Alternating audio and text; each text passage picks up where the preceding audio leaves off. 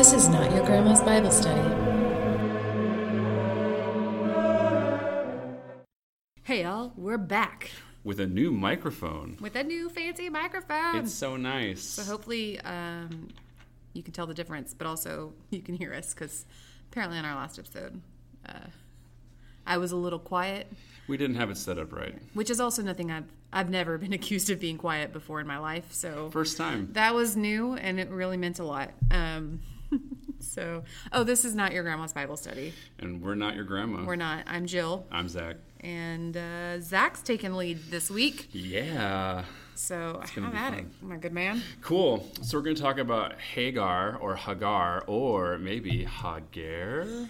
Ooh. So, uh, yeah, we decided that we would continue on with our uh, featured biblical character motif that we've kind of inadvertently stumbled upon. Yeah. So, uh, Which I like. Yeah, no, Yeah. that's definitely a good. Uh, it's a it's a good theme. I like it.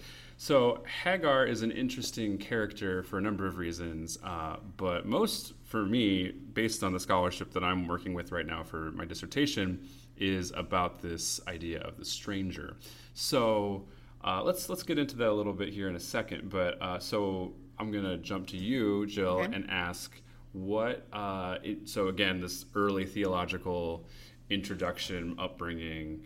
What uh, what did you hear about Hagar? What is, Well, I think we should maybe briefly for those who don't know, some people haven't read these stories. Hagar is um, Sarah's slave.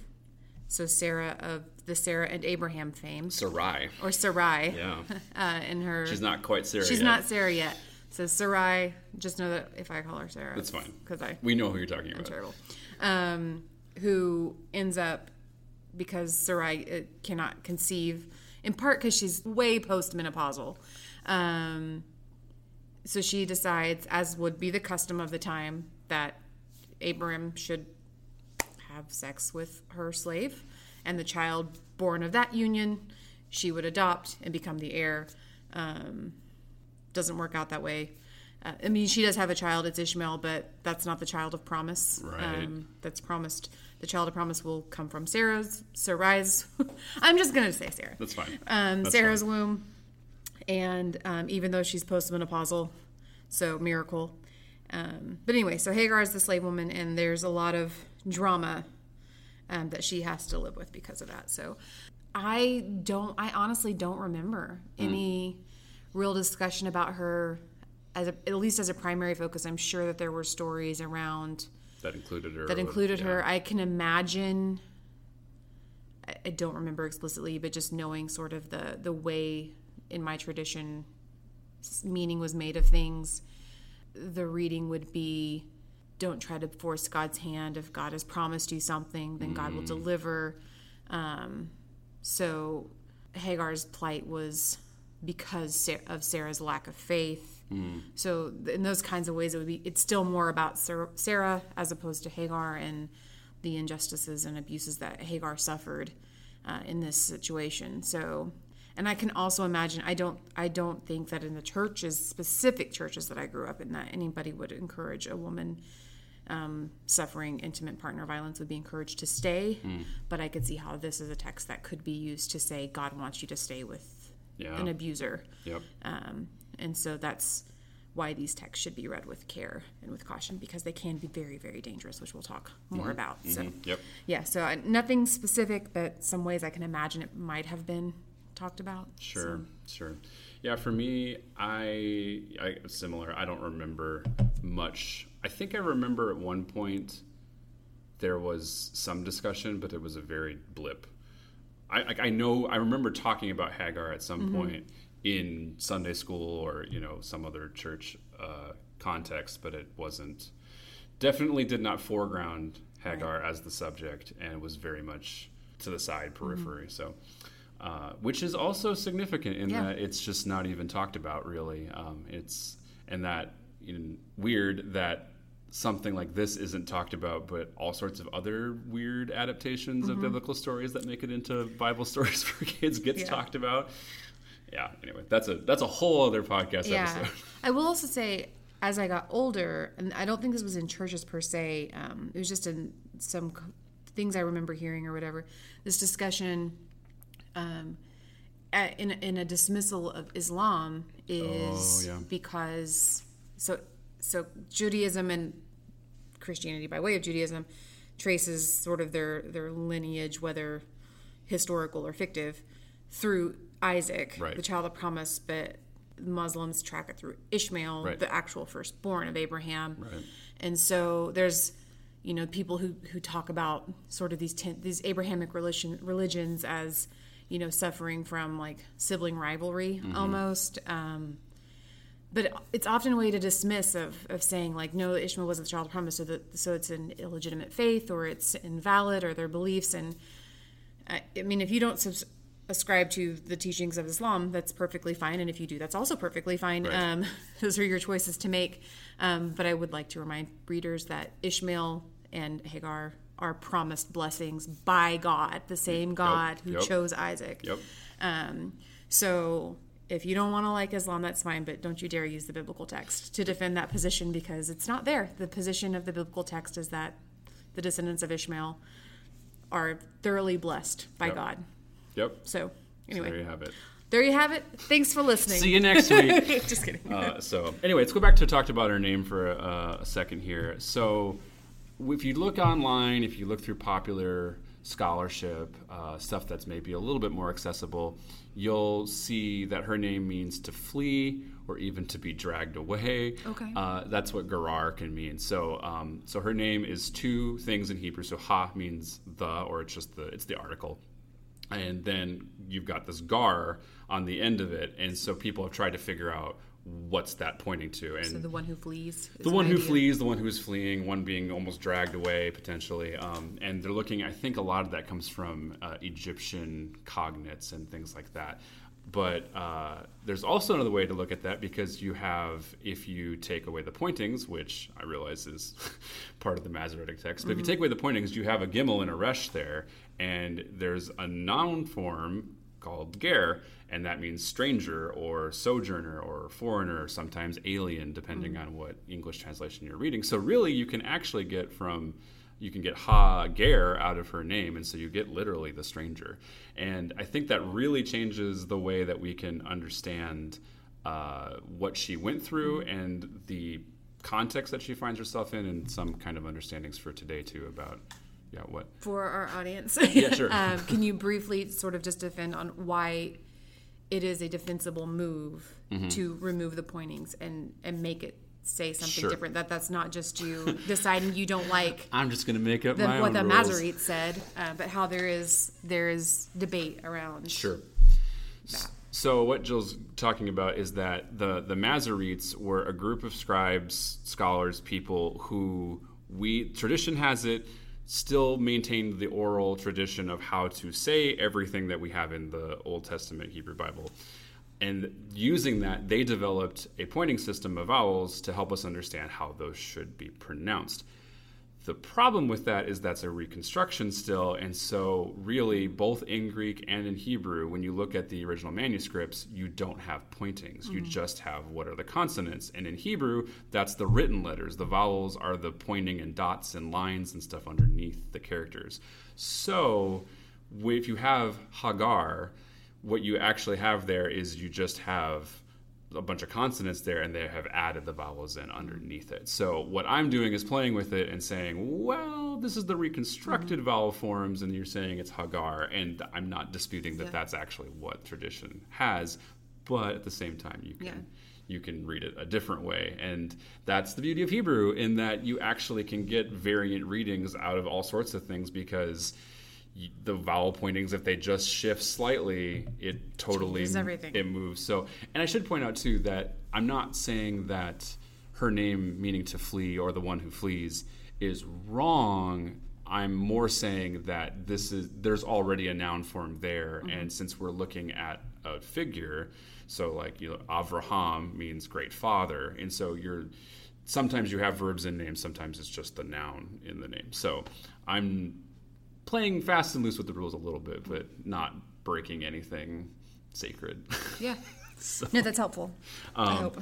so yeah, that no, that's a good question. So a real quick also background on Ger on Stranger, since that's really what I've been working on for the last probably the last couple of years.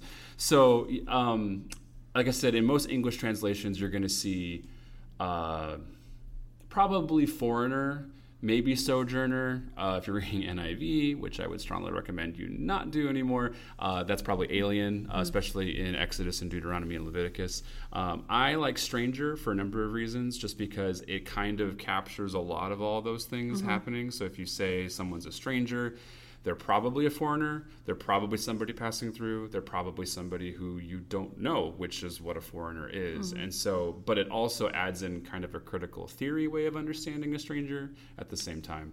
Because if someone's a stranger, there's really no point of contact that you have with them other right. than they're another person, and especially if they don't speak your language. Mm-hmm. So uh, anyway, the background on Ger, there's a whole bunch. It's it, you can find it in every single uh, book in the first five books, uh, but it shows up most in Deuteronomy and Leviticus. When this term appears in the Hebrew Bible, it was probably someone who was a non-Israelite living in Israel. Right. Um, there, which again, the possible definitions uh, bear out. The thing that's important to understand is that it was probably more of a legal status than anything else. Mm. So it wasn't so much this person was a ger, it was kind of in understanding of the legality of them being there that they actually functioned in a different class. So they couldn't own land, they could participate in festivals, they were supposed to be taken care of, which we'll get to in a second, but it's uh, yeah, it was really a demarcation of this person is not kin, this person is not from here. They we don't know who they are, but we are going to allow them in our circle in our community, and uh, we will uh, take care of them, which was actually pretty rare for ancient Near Eastern yeah. cultures because most people, most cultures pretty much killed you on sight. If, yeah. if you were not from there, sounds familiar. You you die uh, pretty quickly because they assumed that you were there to steal. You yeah. were there to get secrets and yeah. learn about where your their armies were. And yeah, I think we're all like familiar with having sort of tribal instincts. Mm-hmm. Is a way to think about it, but I mean, some of that was, you know, what four thousand, five thousand, six. I mean, oh, a while ago. You, a while ago, like that was a real uh, concern, mm-hmm. and so um, so it was kind of, I don't know if revolutionary is the right word, but uh, unusual to see kind of built into the legal code a protection for strangers as opposed to right. a, just a general suspicion, distrust, and maybe murder of the mm-hmm. stranger. Mm-hmm. Yeah. Yep.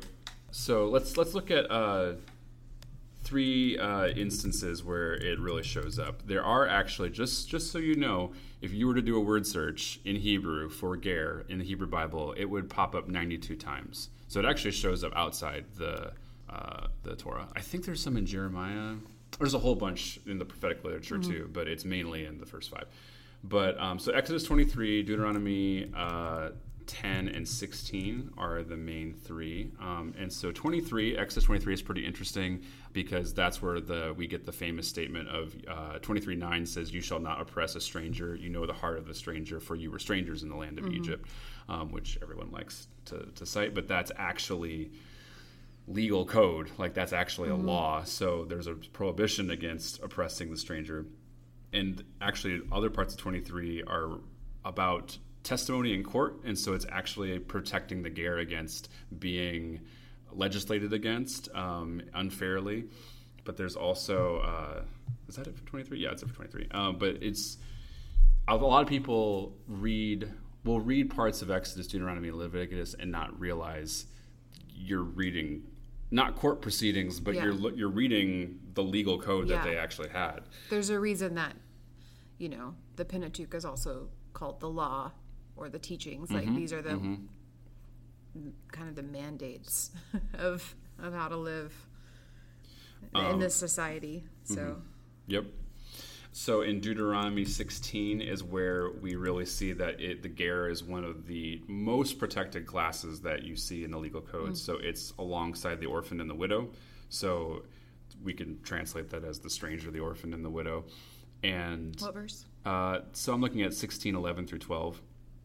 So there's a few scholars who think that this uh, triad uh, is really looking at the it's covering the majority of like helpless marginalized people who would be potentially in israelite circles that would need the most help uh, to survive because again ger can't own land they have really no official status so they can't really survive on their own they're almost on the same level as the levites like they actually need support from other people to survive Interesting. That's an interesting way to think about it. yeah, they actually can't. Like, I think they can work, but they can't own land. So obviously, so they can be laborers, but they they don't have a place they can call their own. They Yeah. would be renting on land and things like that.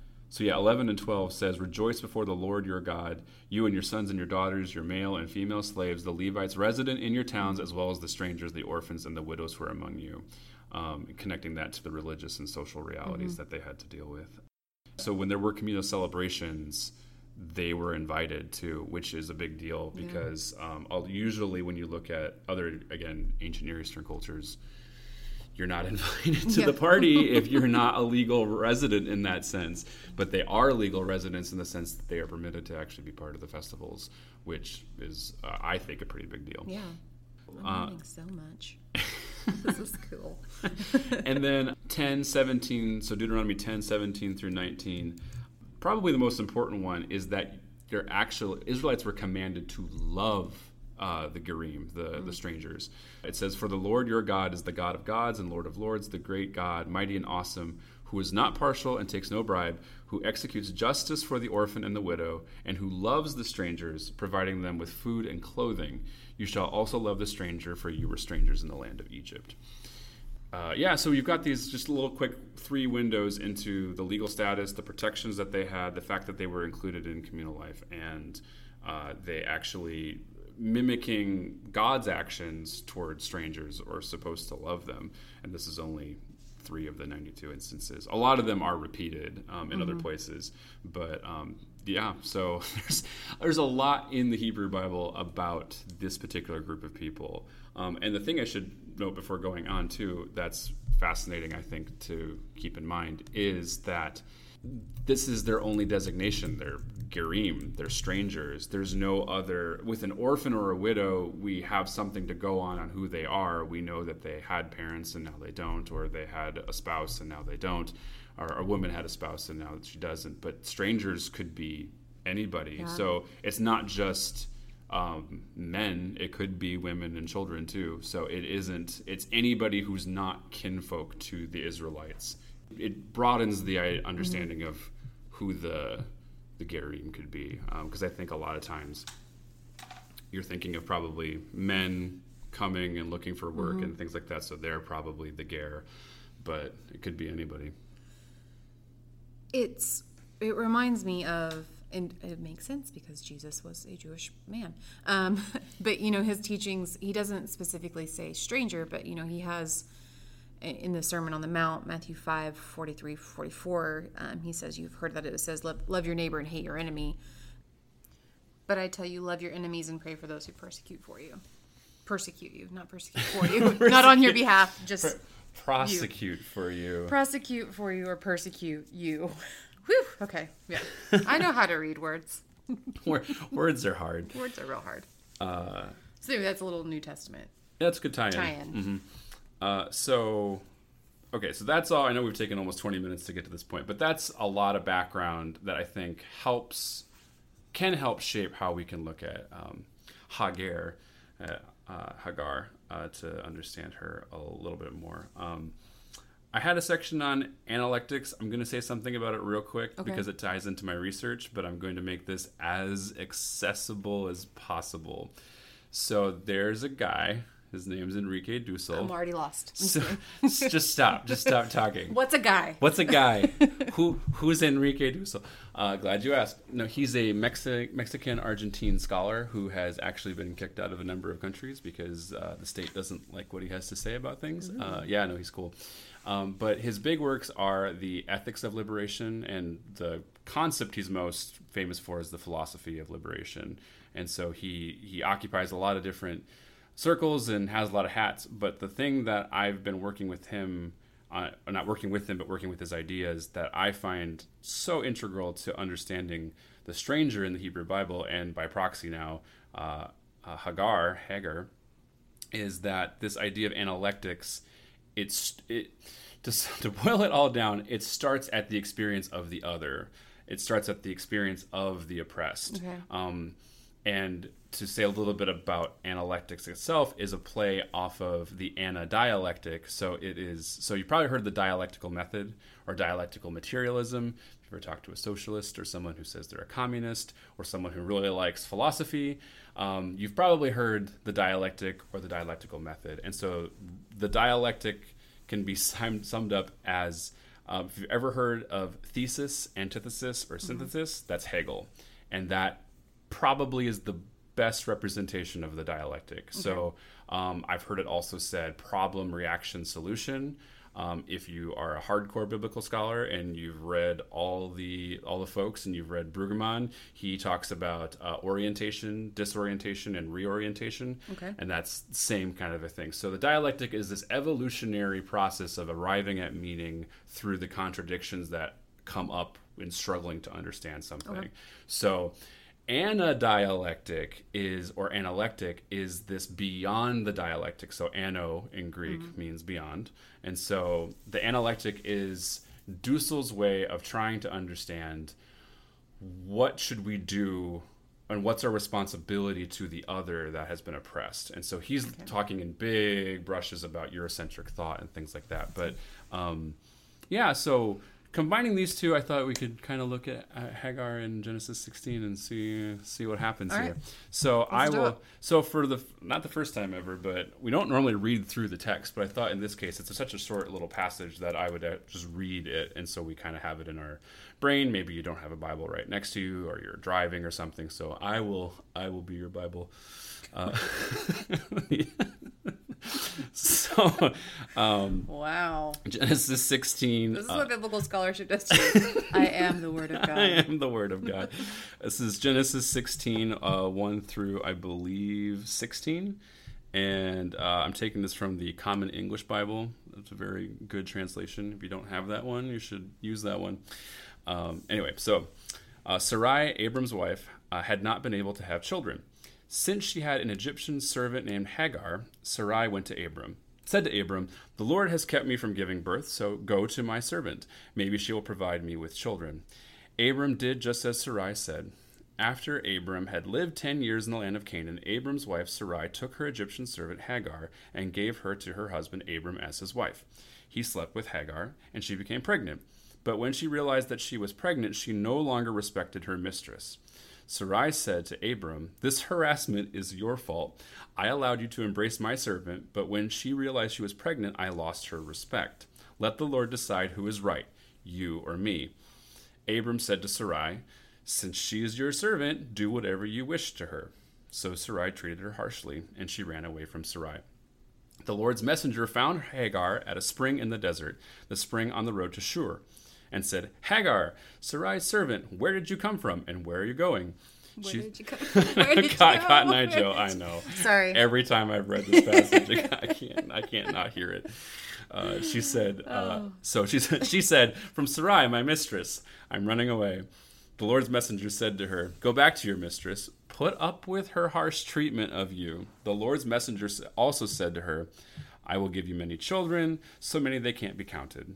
The Lord's messenger said to her, You are now pregnant and will give birth to a son. You will name him Ishmael, because the Lord has heard about your harsh treatment. He will be a wild mule of a man. He will fight everyone, and they will fight him. He will live at odds with all his relatives.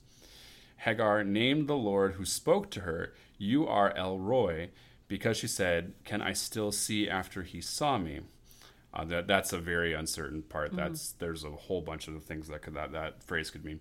Therefore, that well called uh, Bir Ahai Roy, it's the well between Kadesh and Bered. Hagar gave birth to a son for Abram, and Abram named him Ishmael. Abram was 86 years old when Hagar gave birth to Ishmael for Abram. So, Before we move on, let me Yeah. just say that this you shall conceive a son, wild mule man, all of that. Like I feel like that is a blessing that could have been stated at the birth of many of my relatives. Are they named Ishmael? They are not. Oh, okay. I will not name them in case they're listening. That's totally fine. but you know who you are.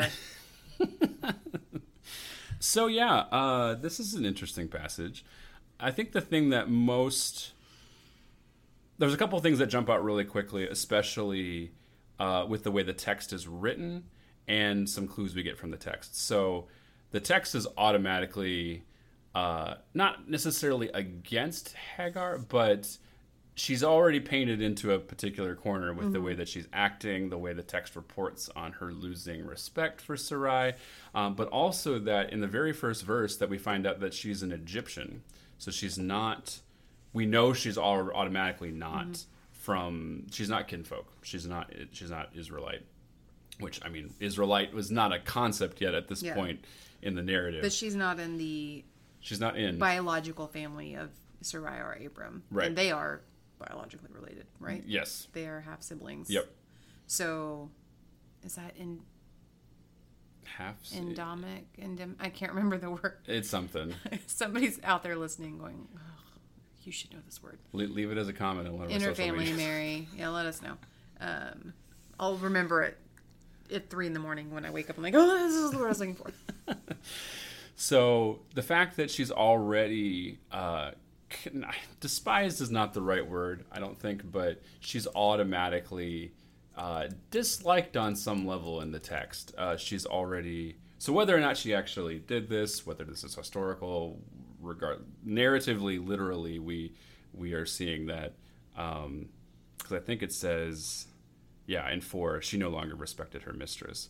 Um, so, which is an interesting thing to think about that only once she becomes pregnant, that's when Sarai loses. So, One of the uh, just as a, a, a reading of that that I came across, um, Dolores Williams does a uh, has a book called Sisters in the Wilderness: The Challenges of Womanist God Talk, and she is she's reading the stories of Hagar um, as uh, an African American woman and how the experience of Hagar resonates with the experience of, of black women in the U.S., especially um, historically as they were enslaved, and then um, sort of culturally how how um, how their their experience is sort of doubly oppressed. Not only are they women in a patriarchal society, but they are black women in a in a Eurocentric society, and how one of the things that she notes is that you know in the text there's not any evidence textually to state that Hagar and Sarai had conflict prior to this whole motherhood thing. right. Um, and so one of the things that she suggests is that maybe the reason it's not so much that Hagar got a big head about you know her new status in the family, which is a suggestion that's often brought up, is that as the childbearing woman in the situation, and sometimes people think uh, now wife of you know secondary wife of Abraham of Right. Abram, um, that you know she just kind of lost lost a sense of her place in the hierarchy, and that made Sarah mad.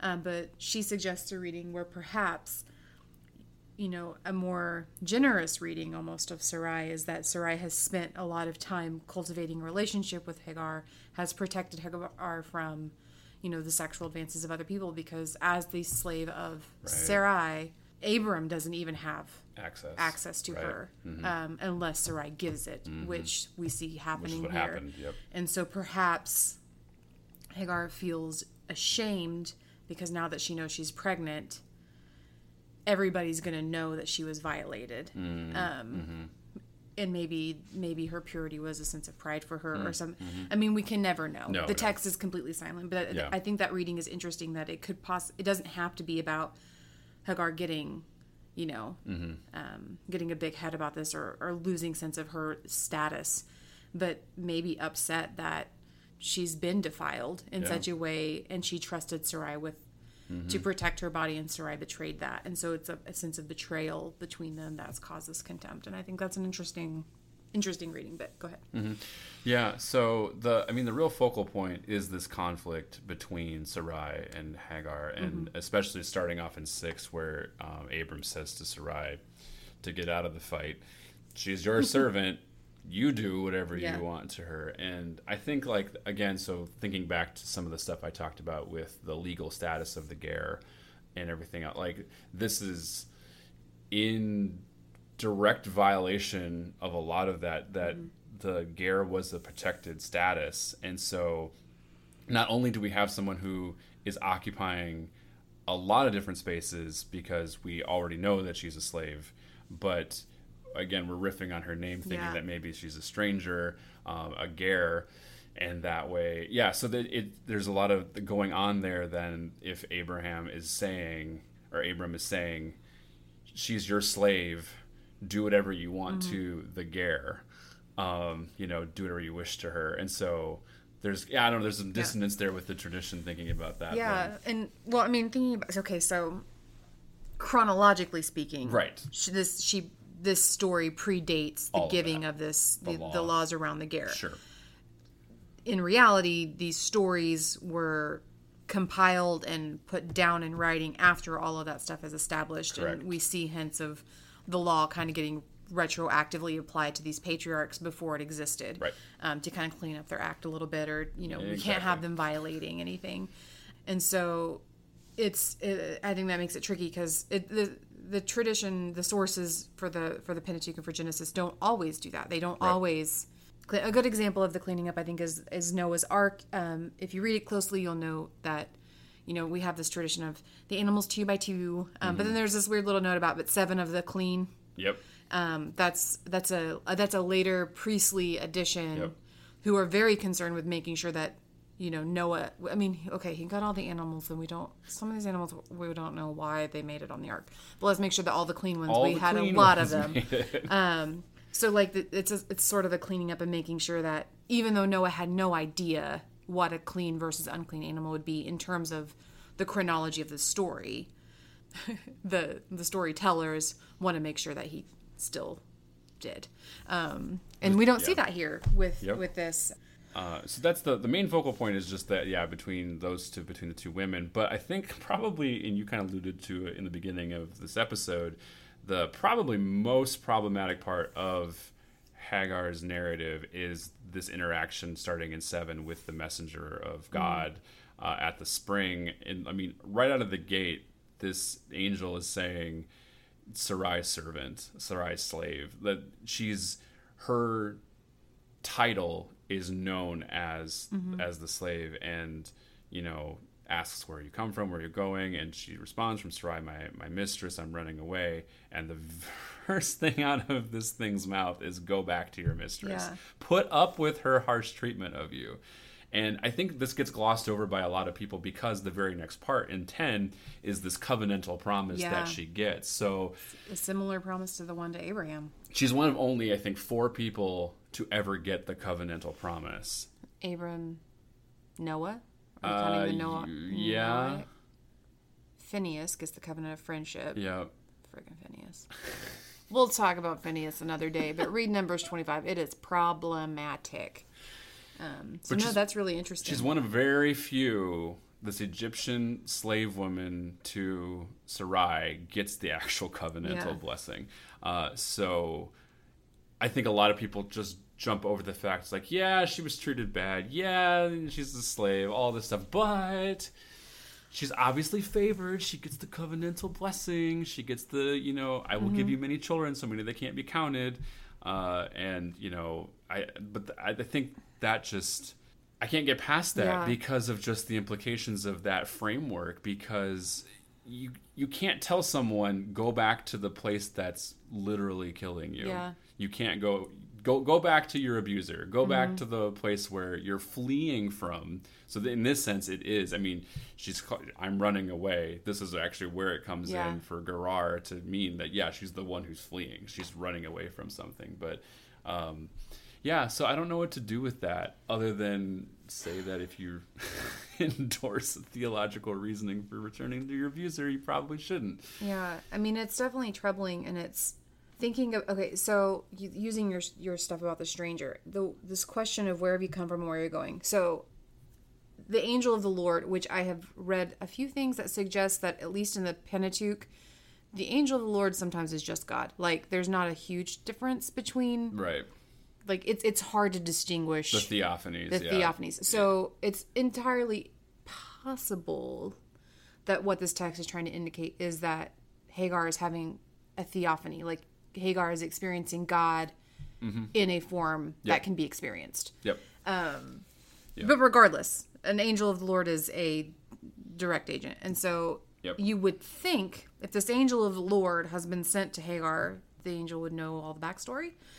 Yeah. And so, I what I think is interesting here because I think one of the things that in my tradition I can the way I can he- hear this being read is God knew sending her back is the mm-hmm. lesser of the evils. So it would be mm. worse for her to go on. She's in more danger if she goes mm-hmm. on than if she goes back right. her that it's about her survival and I've, I've heard this before you know i've heard things like you know if i'm running late or i get lost or something it's very it's very well meaning this this idea of well you know maybe god was saving you from an accident up ahead or something like that and i'm like why do i have so much favor if there's an accident ahead that means somebody else was in it and Yeah. god didn't have the sense to get them lost. Yeah. like what's the distinction? Why am i so much better? I mean i think sometimes we just get lost. On Mm-hmm. I, I know i do. My sense of direction is horrific. Um, so i think this is interesting that you have god saying god or an, or an angel of god saying where have you come from and where are you going? This this ignorance which Mm-hmm. is not uncommon in in genesis especially. I mean Yep. god in, in the garden it's like Where are you? where are you where are you at why are you like has i mean god has to be informed of everything Yep. Um and so, in this sense, not only is Hagar a slave or a, a stranger for Sarah and Abram, but here she's a stranger to God. And that God's protection of her is to send her back, or God's, maybe protection is not the right word, response to the stranger in God's own midst Yeah. is to send her back into an oppressive situation. And even Delores Wil- Williams, and you can disagree or agree with her, one of the ways that she reads it, she does think it's really problematic, but in terms of mortality rates at the time, oh yeah. her survival, she is more likely to survive if she goes back. Oh, yeah, um, totally. Rather than try to deliver on her own in the desert, um, trying to get to Egypt, which is where it's presumable. That's probably it's where- presuming that's where she's that's trying to go. She's, she's trying to go going. home, and so you know, on on, on that hand, I mean, yeah, It's hard. it's i mean it, it is really hard but i mean i i think I'm, I'm trying to be generous here i think this reading with the promise of you will have multiple multiple offspring that can't be counted all of that is a reassurance that when you return and you submit to her you won't die at least not immediately You uh, have some hope. there, there's some hope of of a restoration. Yeah. Eh, but it, it it's hard. It really is hard to tell the enslaved to return to slavery when she has bravely like we cannot underestimate the bravery of this woman to escape the situation. It is it is brave for anybody to flee an abusive situation. But double down on that when you're pregnant. It's the desert. Oh, yeah. it's 4000 years ago Yep. or more or i mean Yeah. there's just so much that's going on here but it, it's troubling and i think that it's helpful to remember if this is troubling to you theologically because your tradition has a hard time like like we discussed in our inerrancy episode that something bad could be in here is remembering that maybe this isn't necessarily uh, god's opinion. It's definitely the narrator's opinion. I mean the narrator of this text needed her to go back and because there's a story that's being told. Um, and so maybe helpful ways to remember this to resist this reading are to remember like no this isn't prescriptive. I mean that's a way to think prescriptive versus descriptive. Prescriptive of how we need to treat women who are fleeing abusive situations or men if fleeing abu- anybody fleeing an abusive situation um, isn't to send them back but in this situation that is just what happened. And it it is at the word of God, and that's problematic. But we can resist that and say mm-hmm. uh, the narrator got that part wrong. Mm-hmm. I, I think where I go with with some of that is so if the decision is okay, Hagar needs to go back because that's where she's going to survive. Mm-hmm. Why is God's only interaction with a character in the story to come down and tell God's protection is only to tell Hagar to go back, Abram and Sarai get off completely fine with the way that Abram was said, I don't care what happens to her, you deal with Yeah. it. And Sarai was harsh enough to her that she fled. So there's no retribution back mm. on Abram and Sarai. So I can I can get to the point where yeah, maybe it was the best decision for Hagar to go back because that's where she could deliver Ishmael and she could survive there, mm-hmm. even though that's not the best place. But the kind of blatant go back to your mistress, designating Submit the to her. submit to that, put up with the harsh treatment so that you survive. But then there's nothing. So again, the tradition defends Abram. So again, Yeah. thinking with a kind of hermeneutics of suspicion and trying to understand maybe why it was written the way that it was. Why do the nothing happens to Abram and Sarai uh, on this? So Hagar gets chastised basically, but a promise to make sure that you know that you're going to be okay. But Well, I mean, I say this in jest. Sarai gets to be like a 90 plus year old woman who's pregnant, so that's got to suck. no, uh, yeah, yeah, that, I that- mean- that could be a punishment. So, I mean, So- even more so than from what I understand, pregnancy is to be like, I've never had to experience that. Uh, but I cannot imagine it being 90 plus, probably arthritic to the nines, to the 90s. yeah, no, I, No, I don't, don't even want to mentally go there. Yeah, but it, I mean, all that is just evidence that that these are these stories are, are myth, and I don't mean that in a dismissive way. I don't mean that like they don't matter or they're fake, Right. But they're they're they're larger than life Mm-hmm. um, because they're trying to communicate something about a God who is larger than life, Mm-hmm. and so yeah, we could talk about Hagar, and we probably will. We're going to come back to her several times because she is she is fascinating. Um, and she has been read in a billion ways. And I mean, we haven't even touched on uh, Paul, Nope. uh, I think in Galatians, uh, talks about her. You know, what as followers of Jesus, you're descendants of the of the free woman, not the slave woman. and um, I mean, that's a, and that's a tough text for New Testament scholars to wrestle with because his reading of the Hagar's. you- You're reading somebody who's reading the story, and so you're trying to understand what Paul is doing, and it's it's it's an interesting reading of the Hagar stuff because it doesn't make a lot of sense. Um, I mean, so there, that's a way womanist approaches identifying with Hagar, identifying Hagar and you know the African American woman's experience in the United States is a powerful reading.